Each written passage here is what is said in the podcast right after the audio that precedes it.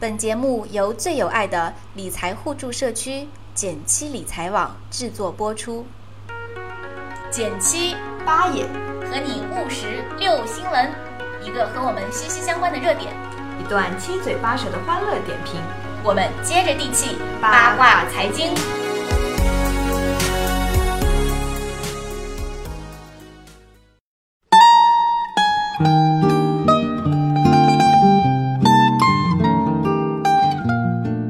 大家好，我是减七。大家好，我是八也。今天我们来聊一个看上去好像跟理财的关系不那么大的问题，但是我觉得特别有趣，所嗯以想跟大家聊一聊。他说，职场新人第一顿午饭应该和谁一起吃？其实中午就是公司中午的午餐是一个微妙的圈 子，对，说有一本书啊，叫做《不要一个人吃饭》，英文名叫做《Never Eat Alone》，就永远不要一个人吃饭。嗯据说在全世界都很有名。先不说这本书背后延展和引申的含义，单说书名，我觉得大家就会明白说，吃饭是一个很有学问的事情。吃什么不重要，重要的是跟谁吃。首先，你上班或者实习的第一顿饭，理论上来说，应该由你的团队或者领导和你吃一个欢迎午餐。嗯嗯，大部分公司都会有这样子，对是这样子的习俗，嗯，特别是像有的公司它还会有 mentor 的制度，就是师傅带徒弟的制度。对，那么你，嗯、除了说整个公司一起来欢迎你的这个午餐之后，那另外一顿那种单独的，就是几个人的午餐，可能都是跟你的这个师傅来吃。嗯这也是一个迅速增加师徒友谊的好办法、啊。对，然后大家说，在这种场合呢，一般你的同事会简单的了解你一下，气氛会比较生动的活泼。然后这篇文章提醒大家说，不要因为别人比较活泼，也跟着肆无忌惮起来。此时的你应该学会多观察、多倾听，少讲话，有礼节，不要自来熟。呃，像以前跟同学啊，或者是亲朋好友那样子、相处那样随便。其实呢，特别是第一天第一次吃饭，有第一印象很重要嘛。对对对，要稍微的装一下下。嗯，因为我记得我遇到过公司新来的同事，嗯，哎，真的有点太自来熟。就比如说我们一个圈子里面，可能有一个资深同事，他是比较爱开玩笑的，那么大家都很爱开他的玩笑。嗯，但是这个并不意味着你作为刚刚加入这个团体的人，你也去凑一脚去对。去，因为有一些玩笑可能是有一些攻击性的，嗯可能会有一些贬低性的。嗯，但是在很熟的人之间，他们会觉得这个很好玩。嗯但对作为你，可能年龄上也很小，然后呢，跟大家又非常还没有一个感情基础的情况下，做这样的事情呢，可能就不会很恰当。对，因为我觉得第一顿饭是你给大家近距离接触的一个第一次的机会。这个时候呢，你作为一个新人，你肯定是希望有一些自己的形象定位的。如果你第一次就那么话话比较多，然后呢比较没有礼貌的话，肯定是一个非常不好的。对，甚至大家回去以后就会在网上说：“哇，新来的这个真是个奇葩呀，什么之类的。”大家要避免成为奇葩。对，不要被打上这样的标签。对，然后我们知道，嗯，我们刚刚说的一种情况是，公司它本身有师傅带徒弟的制度，或者是本身公司会举行这样的 welcome party。对，但是更多的情况呢，你可能是这个公司唯一的一个新人，嗯，因为有的公司会批量的招人嘛，像对一些特殊的行业，嗯，像事务所，它可能一次招上千个，嗯然后大家会聚到一起来做培训，然后你很快的已经有了自己的小圈子。但是另一种情况是你如果到一般企业里面去做，你可能是这个部门里面唯一的新人，然后恰好呢，领导和同事都比较忙，或者他们已经带过很多实习生，有可能你是实习生的身份过去，那可能就没有这样的仪式。这个情况，你说该怎么办呢？这个时候就要主动出击啦，哎努力的不能想坐要以融入大家。对，不能坐以待毙。那首先，我觉得很好的一个建议就是，一般都会有聊天工具嘛，嗯有的公司是自己内部有，那有的可能就是大家加一下 QQ 啊，加一下 MSN 啊这样子，呃，或者嗯其实我觉得应该就是主动的问一问身好边的人，，那就不不不要说 MSN，了、那你就主动出击，然后捡到那个就是不要坐以待毙。嗯，那比如说就先问问身边的人，哎，中午怎么吃啊？你去吃什么呀？或者说，呃，如果对方说啊我带饭了，嗯那你说那周围有什么餐厅可以推荐啊？等等，就是你可以提供很多开放性的问题，对来给对方。其实我很建议大家去看一看看一篇文章，叫做《你会不会聊天儿》，就如何成为一个会聊天儿的人。 对，聊天是种软技能。对，其中有一个很重要的就是提到说，你有没有给对方留那个反馈的空间？对，就是多提问，哎然后就是不要就是自己在那滔滔不绝，别人都没法回应你那种。对对对，就你说完以后，大家只只能沉默无语，嗯 大家就当然就只能说你会不会聊天儿啊？比如是说，我有个朋友，很久没有见到面的朋友见面，如果你第一句话是“哎，你胖了”。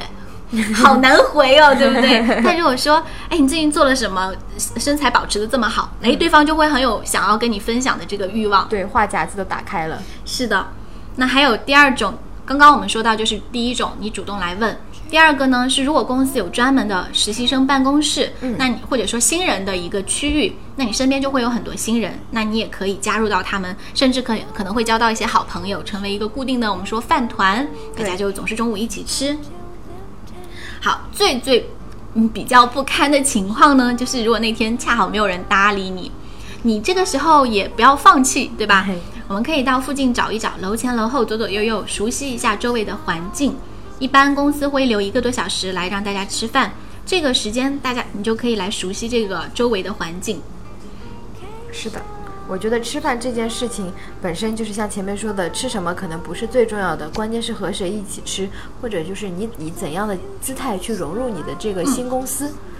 对，所以我们说最好的话，你第一顿饭是能够跟这个公司你的前辈一起吃，对尤其是跟你的工作上面可能会有交接，哦，不是交接，呃，跟你的工作上面可能就是你的直属的一个前前辈，对，跟你做的事情是一个部门一个系列的，然后他会跟你分，如果你能够跟他一起吃饭，你会得到很多非常有帮助的信息。是的，嗯，所以我们刚才其实给出的是一个选项，就首先如果公司安排了聚餐，那你肯定要去参加。那如果没有的话，建议你找资深的员工一起吃，嗯，而不是参加你的新人的队伍。那还提到一个很重要的问题，就是第一天上班的时候要学会跟大家打招呼，千万不要不好意思。其实最简单的，早上来的时候一定要说一句“早”，大家早，特别简单。嗯是的然后，但是你马上就会觉得，哎，这个氛围就热烈起来，哎，觉得大家都很欢迎你。其实就是很简单的一个动作。对。换一句话说，就是等你变成老人的时候，如果有实习生，你也不妨主动新人或者是新人，你也不妨主动跟他打一声招呼，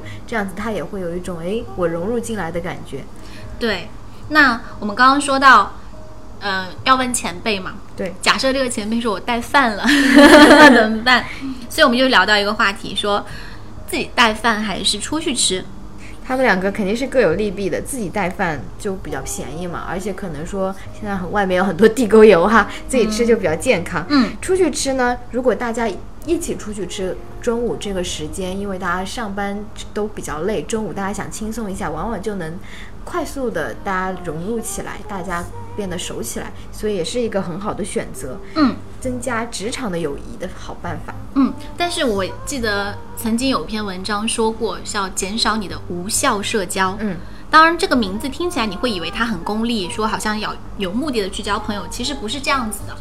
我们什么叫无效社交？我举个最简单的例子，如果你每天跟你一起吃饭的人都在抱怨老板，嗯，都在八卦、嗯公司，比如说就是一些主捕风捉影的消息，嗯，小道消息，小道消息。那么，如果每天都在聊一些这样子没有营养的话题的话，确实对你来说，你又浪费了钱，又没有任何的提升。嗯，我就想到我们之前推送的那篇文章，说成功的秘诀是厚脸皮和盲目自信。因为我以前有一个朋友，就真的是这样子。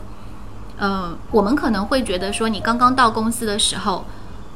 那种比你高几个级别的人是高高在上的，你好像没办法跟他接触到。对，但是我那个我说的那个朋友，他会在电梯里面看到公司的高管，嗯就招中高层以上的人，他会特别主动的跟他打招呼，嗯然后会提问，问一些业务上的问 题，说说你好，我是这个呃什么什么部门新来的谁谁谁，嗯、我现在觉得公司怎么怎么样特别好，然后我有一些什么什么样的疑问，甚至会邀请这个比较中高管的人来跟他一起吃饭。嗯那当然，我们一般人会觉得说是不是不恰当？嗯，但是我现在会觉得这个问题是辩证的看。如果你你本身就是这样子，特别自信，嗯，特别想要跟非常资深、非常有见识的人来交流的话，你未尝未尝不可来做这样一件看上去有点超乎人们想象的事情。是的，我觉得就是中午这个神奇的时段，也好好的利用它。对我那个朋友后来就跟很多，嗯、跟好几个这个比较高层的领导一起来，他是个男生，然后跟这些领导一起吃饭，嗯、他确实就每年的评级都非常好，因为你想想，他相当于是非常年轻的一个人，很有活力，嗯那同时呢，他可以吸取到那么多呃资别深人的的营养，对那么多资深的前辈的知识和智慧，那我觉得真的是特别棒，我其实挺挺佩服他的。对，是的，我觉得回答刚才那个说法，就是自己带饭比较便宜，出去吃饭呢又可以更好的融入大家，这个怎么取舍的问题，我记得有一个朋友给出一个很好的答案，你可以比如说一周分配一下。有几天，比如说三天自己带饭，可以省一些钱；然后有两天呢，就是多和大家一起交流交流，然后和大家一起开心的吃吃饭，这样子搭配起来，可能能够把两边的功效都吸取过来。嗯，真是不错。所以大家想好今天中午跟谁吃饭了吗？午餐时间到啦，我们都去开心的吃午饭吧。拜拜，下期节目再见。拜拜。